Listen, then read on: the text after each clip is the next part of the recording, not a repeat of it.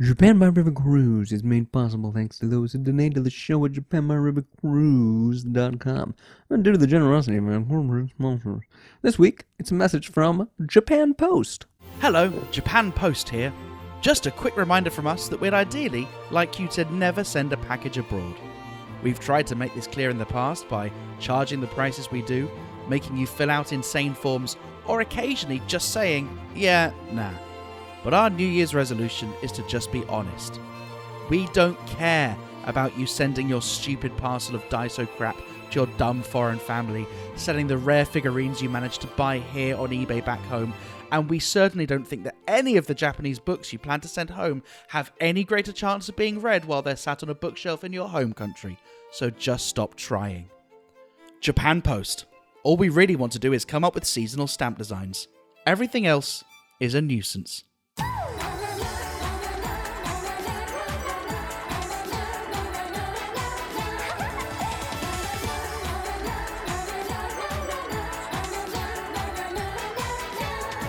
Hello, Brian, and welcome back to season four of Japan by River Cruise. I'm Bobby Judo. Hello, I'm Ollie Horn. Bobby, how was your break? Uh, it was good. It was good, I guess. Um, I'm getting things figured out with the new house, uh, the new business, and the horrible, horrible U.S. tax situation that I've been tweeting about. But uh, getting through it, starting to see the light on the other side. Um, I think I was away from the show long enough to miss the Bryans, but I was really glad that some of them followed us over to our other show, Rugby Rugby. Ah, we love rugby. Uh, thank you very much for that, guys. How about you, Ali? How was your break? I needed the break. Uh, I, am very glad to have had it, but I'm also very glad to be cruising with you again for this season four. We made it to season four using that system that we planned out from the very first episode. This episode Mm-hmm. 112, 113 12. is definitively what season four is about. um, and uh, also, um, I'm pleased to see that our format is so good.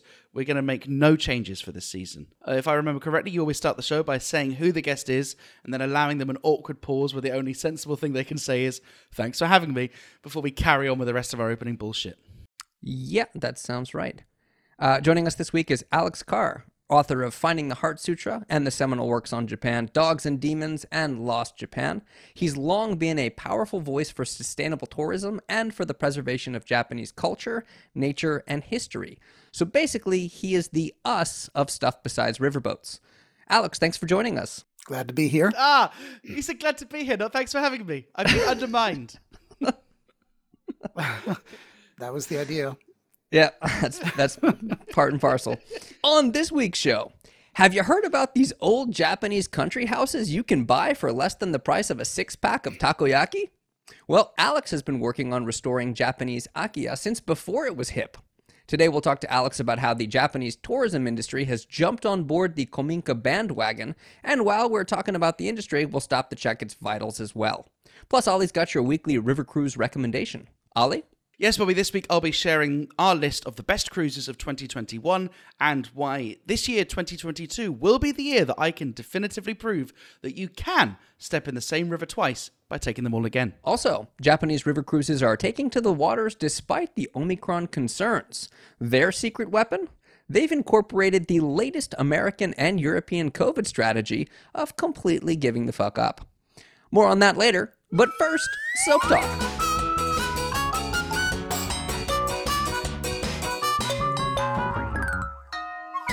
Unfortunately, Brian couldn't be here with us this week because he quit. He'll be back. Bobby, I've been enjoying uh, looking at all the renovation photos of you carrying strong wood of your lovely new Japanese home. How's the build going? Uh, it's good. Um, I, I I will admit that it's one of the reasons that I'm glad to have Alex on the show for for uh, our first show of 2022. Alex, I recently bought not a kominka, not an old Japanese house. It's only uh 25 years old, but it's very much uh, a Nihon kaoku. It's a Japanese style uh, dorokabe, uh, dirt wall and and thick wood beam construction, and um, I think one of the things that you're best known for is the work that you've done in restoring old properties in Japan, like like uh, Chiori in Iya, where I had the pleasure of staying. Um, well, actually, we we met there for. I remember uh, that trip. Yes. the Sekai Fushigi Hakken interview. And I don't I don't know. I, I think I didn't mention at the time. I've also stayed in in the one in Ojikajima. Ah, yes. I Yeah. think we meant we talked about it at the time. Yeah. Yeah. So you've done amazing work on kind of renovating these uh, traditionally Japanese uh, properties. And I was kind of hoping to, to get into kind of like any advice that you might have or Japanese home construction in general and the challenges and the costs of making them comfortable and livable. Uh, well, it's a challenge always.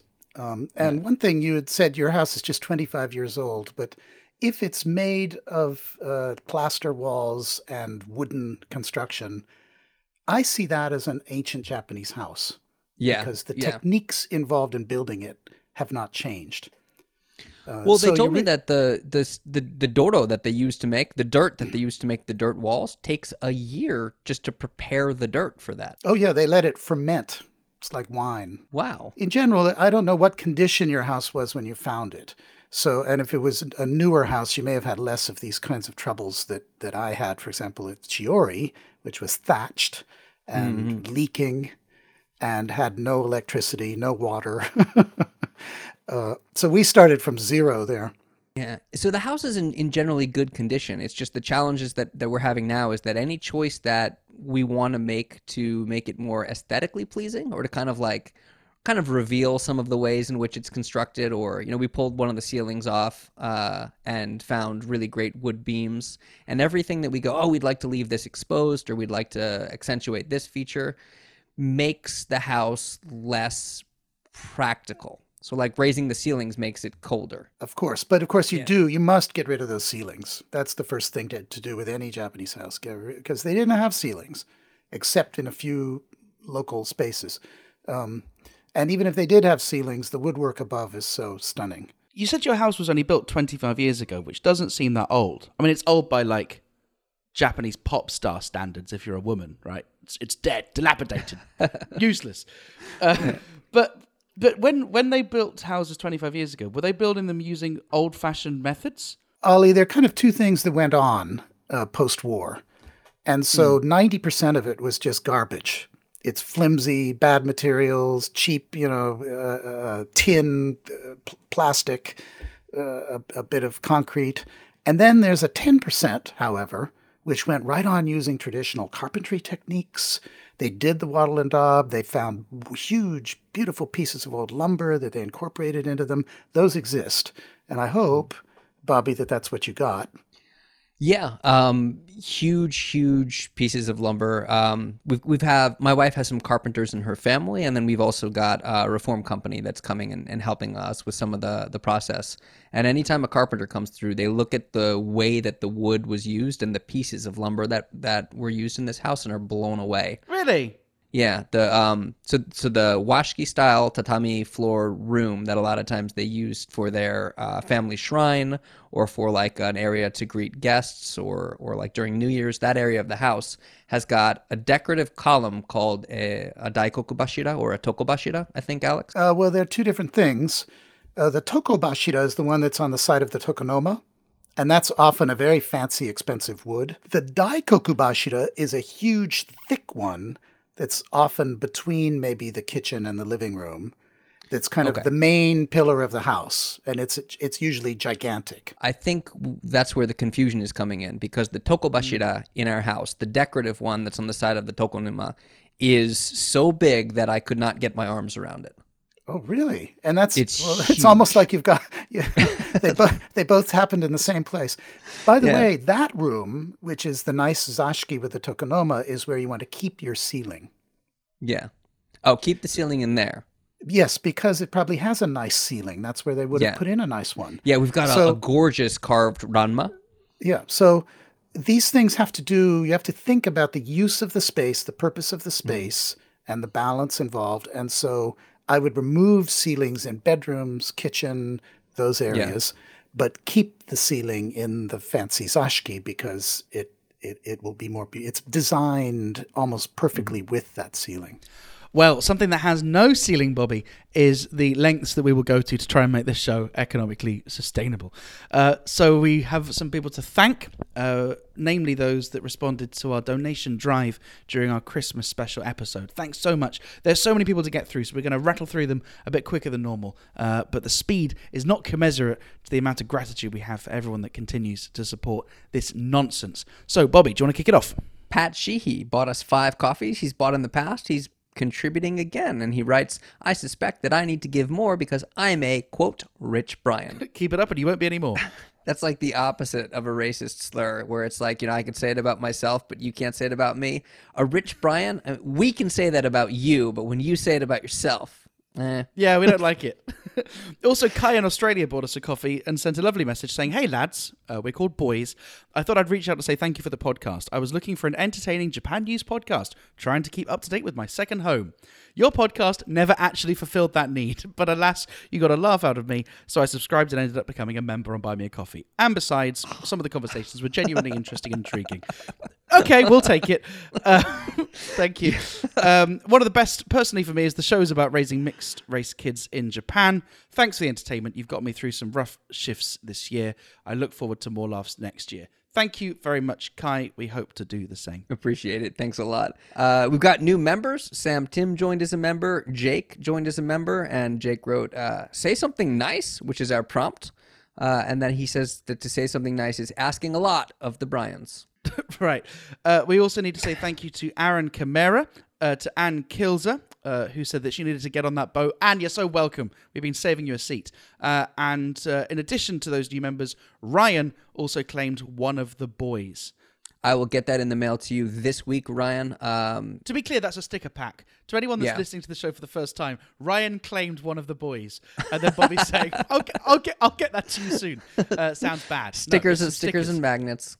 And also uh, to Bo Sorensen, who won our New Year's giveaway. Uh, he was the only one who entered, so he won everything. he'll, he'll get he'll get a sticker pack. He'll get uh, buy his book, and he'll get uh, Anne's calligraphy, and that'll go out uh, in a package, and uh, it will go by boat. Um, not because of the podcast that we are, but because that's the only way that Japan is shipping anything right now. So expect it to take a while, dude. But thanks so much, uh, everyone, for listening to our bumper Christmas show. We loved all the lovely feedback you sent us, and thanks so much for sticking around in this 2022 year, the final year of the pandemic, the year that everything's gonna get good again. Season four, baby. And with that, Bobby, shall we jump into the news? Cool. Bobby Judo, for the first time in 2022, what's in the news this week? Well, although we've seen some minor positive developments in terms of foreign entry restrictions, uh, government policy and public sentiment in Japan still favors the extremely strict, which of course precludes foreign tourism. Uh, with Japan possibly close to declaring a new state of emergency, we wanted to start the show by asking Alex, how is the tourist industry weathering the now two year long pandemic? Well, it's been a disaster. Uh, you know, Kyoto is very hard hit. Everybody's hard hit. How that said, domestic tourism has picked up a certain amount of the slack. And for example, down in Yeah. Iya, in Shikoku, where we have these old thatched houses up on a mountainside, we've done reasonably well, surprisingly well. But of course, it's the ultimate social distancing. I mean, you know, you're this thatched house, and the nearest other house is, uh, you know, a mile away, and you're not sharing the house with anybody else. And so people who were afraid of going to Kyoto maybe are mm-hmm. willing to go to Shikoku. So there are these niches where the local tourism industry has done not too badly. Presumably, this is not good for the country as a whole, which benefited from outside money coming in, but it's good for these po- pockets of, of Japan, which had the majority of their economy based on tourism. You're saying they're kind of staying afloat with Japanese people traveling internally. And actually, Kyoto this fall was packed. So uh, the domestic tourism has been very strong in Kyoto. One of the things that happened, again, this is due to the mismanagement issues of over tourism and the crowding because of the foreigners who are packing into these Zen temples and so on. There was a big decline over the last four years of Japanese going to Kyoto because Right. it was just no fun. Suddenly, the foreigners weren't there anymore. People were quiet and well behaved. They could go to these temples and enjoy them. There was a big pickup. And so, uh, fall of this year, Arashiyama and the bamboo path and all those things were absolutely packed with Japanese tourists. When you were on uh, Oscar's show, the deep dive for Japan Times, I think you said you, you quoted some numbers about how all of tourism in Japan, actually like eight, 80 or 90% of it is is domestic. Well, yes, that had been. Now, the, that all this said, the tremendous blow that was struck to inbound tourism is an economic huge problem for this country. Japan right. had become actually surprisingly dependent on tourism for the first time ever. And so they, they need it desperately. They need to get it back. Uh, that's certainly not going to happen soon because we've yeah. entered a new sakoku. Uh, Ali, do you know yeah. that word? It, it, yeah, yeah. It's the word. Yeah, it's the word for when they closed Japan, and and they've uh, sort of. I think the uh, population has jumped on it with glee because now yeah. they can finally have sakoku and not feel guilty about it. yeah, well, the the population does seem to support um, the the entry bans. One thing that I found, you, I mean, you talked about we've now entered a second Sakoku Jidai, but um, when you were on Oscar's show, I think he referred to uh, the foreign tourism ban as a brief window. And this is this. So you were on the show almost a year ago now, and I, I remember kind of like the optimism of that phrase. Listening to it recently, that idea that this was going to be a brief window. It wasn't so brief. we made this point when when we um, we did an episode with Rochelle about the initial entry ban. And we posted this show in our briefing document that we sent to guests, and I annotated it with this is an episode we recorded in the middle of the pandemic, when actually we were like four weeks in. Thinking about Japan and and the way they're handling it, they've panicked and the thing is, I'm mm. actually for strict entry controls. But, you know, Australia, Thailand, places like that, if you're vaccinated and you can prove it, unlike certain tennis stars, if you uh, right. are tested before, during, and after, and so on, you can go. Thailand allows people yeah. to go. They also make you stay for two weeks in an expensive hotel, but it is possible. Yeah, and we've talked about this on the show dozens of times before now that if these measures were actually for the benefit of public health, and they would have been implemented very, very, very, very differently. Uh, let's um, let's start 2022 with a positive note and not not dwell on that again. Yeah. Um, so in terms of, of kind of the pandemic creating these shifts in the way uh, Japan does tourism, Alex, one of the things that I really wanted to talk to you about was um, kind of this initiative that you started of of repurposing these older Japanese homes, which has blown up over the last handful of years into a full on boom. Um, kominka uh, kominka saisei, uh, kominka mm-hmm. reform, old Japanese house reform has become a buzzword. Uh, Akiya has yes. become a buzzword. You mm. see all of these stories in the international media about, you know, the mm. house you can pick up for five hundred dollars. What what do you think about the way that kind of this initiative that you've started has has evolved and become mainstream? I think it's very exciting because Akiya is a huge social problem for Japan. Uh, there are 10 million Akiya abandoned houses in Japan as we speak rising in the next 10 years to 20 million. Mm. Now, not all of those are worth saving, but still, even if only a fraction are, that's a huge cultural heritage that will be lost if these things aren't better cared for. For people that can't picture what these are, are these like completely desolate, haunted houses? Uh, are they livable? What are they? Akiya simply means abandoned house. It means people don't live there anymore. And there's a tremendous range. Mm. And so if the old grandmother lived there until yesterday, it's in reasonable shape. If people have uh, moved away, and especially with old Japanese wooden architecture, it doesn't take long before the damp starts to get to it.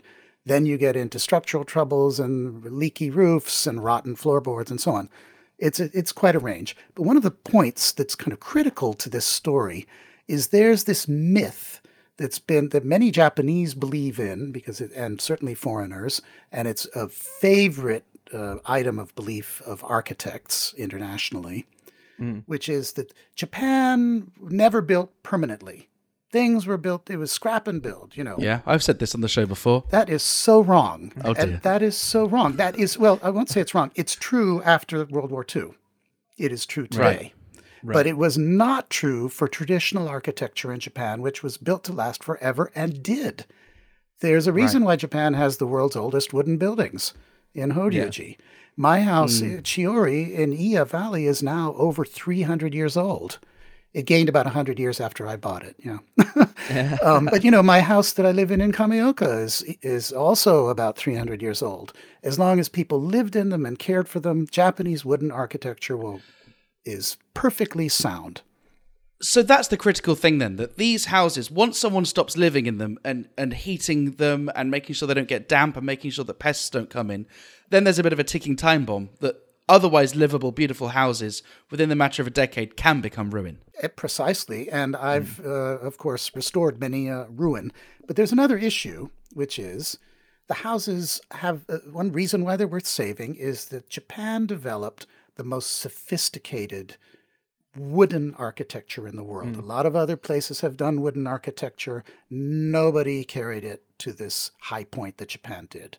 That said, they did not have proper heating, ventilation, uh, you know, uh, water systems, t- uh, toilets, baths. All of that is pretty primitive, and the houses, as you find them, are not for us modern people really livable. So, speaking about these myths of Japanese architecture, is there the possibility that we're seeing the birth of a new one? Like when you see the proliferation of these Akiya stories in the foreign media, you know, I, I bought a Japanese house in the countryside for $5.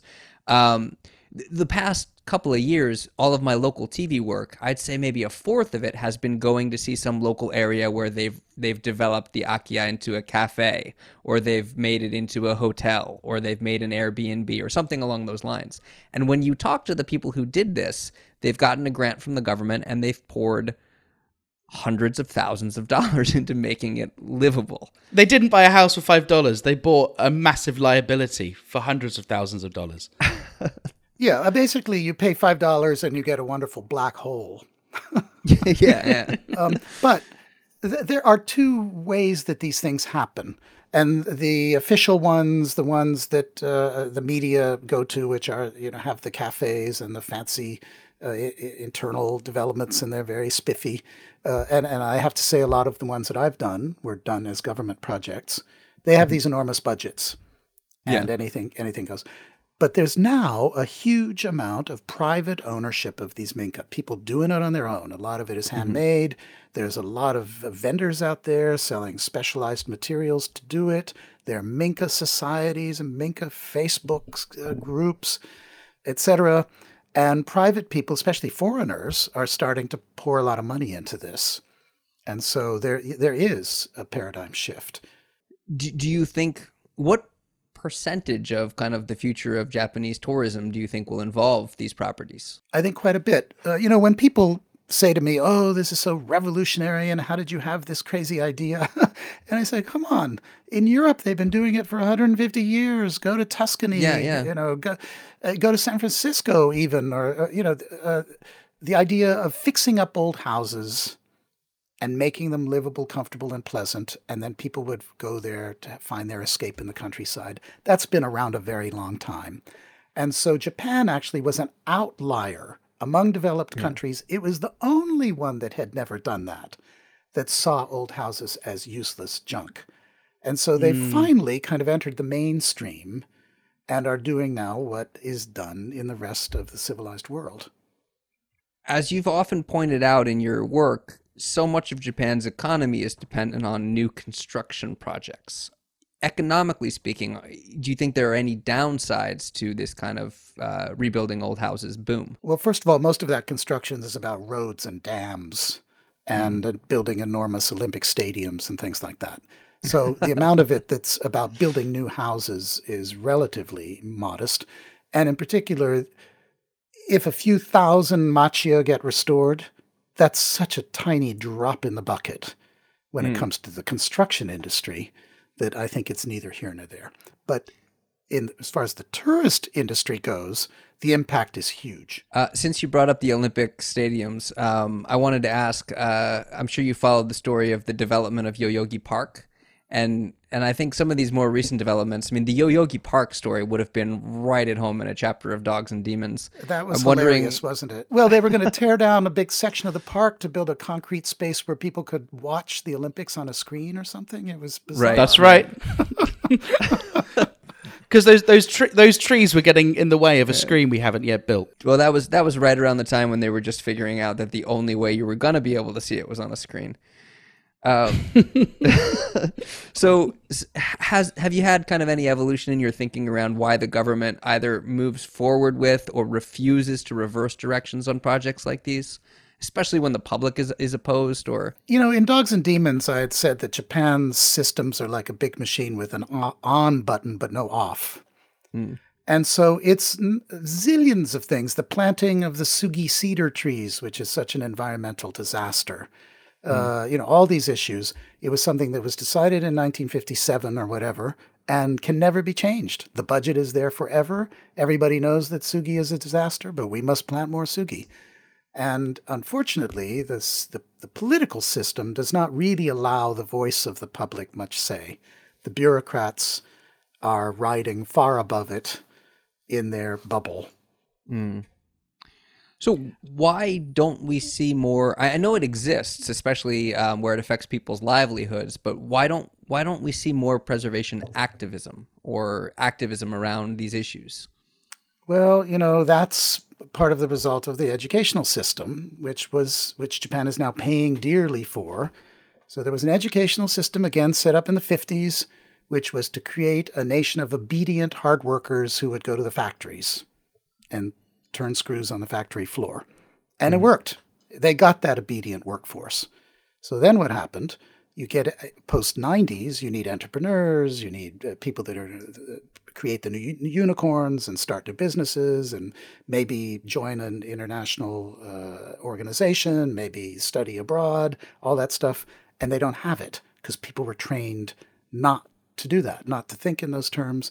And so Japan has a very, very weak nonprofit sector. Japanese are not much involved, if, for example, in UN agencies compared to other uh, nationalities. Uh, they no lo- there's been a lot of writing lately on how Japanese don't want to study abroad. If you go to Harvard, you'll see the Indians, the Chinese, the Koreans, and so on. You won't see Japanese.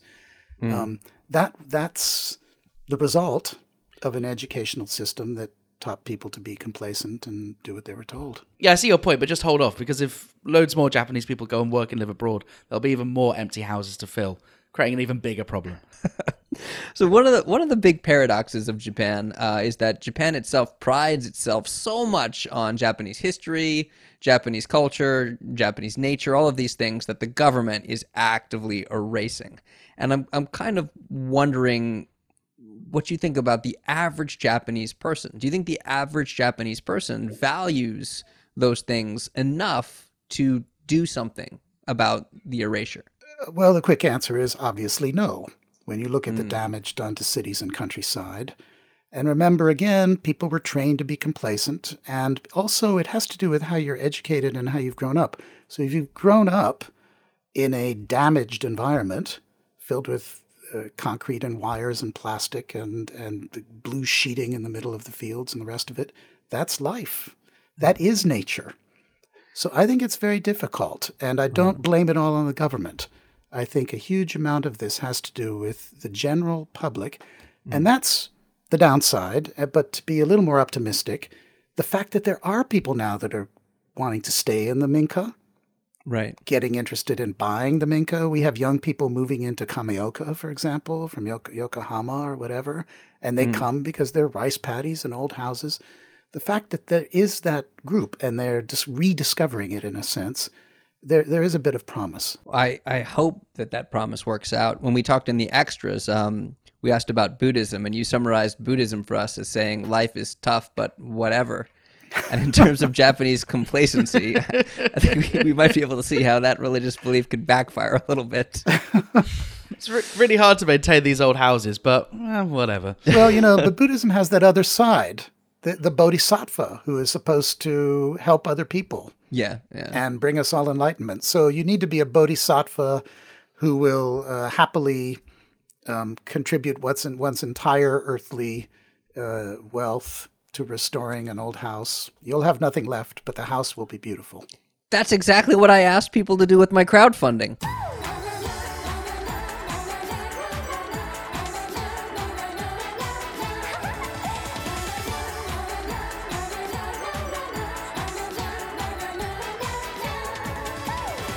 Hey, thanks very much for listening to episode one of season four, episode 112 of Japan by River Cruise. We will be back every Friday, every week for the foreseeable. Thank you very much to our guest this week, Alex. Uh, in the extras and in the show, we talked a lot about finding the Heart Sutra, Dogs and Demons. Um, can you tell us a little bit about your latest book? The latest one is called Another Bangkok. It just came out a few months ago. And I think for people living in Japan, it might be of interest because I really show how these two cultures are amazingly similar. Great. Thank you very much. And thanks to everybody for listening, and we will see you next week.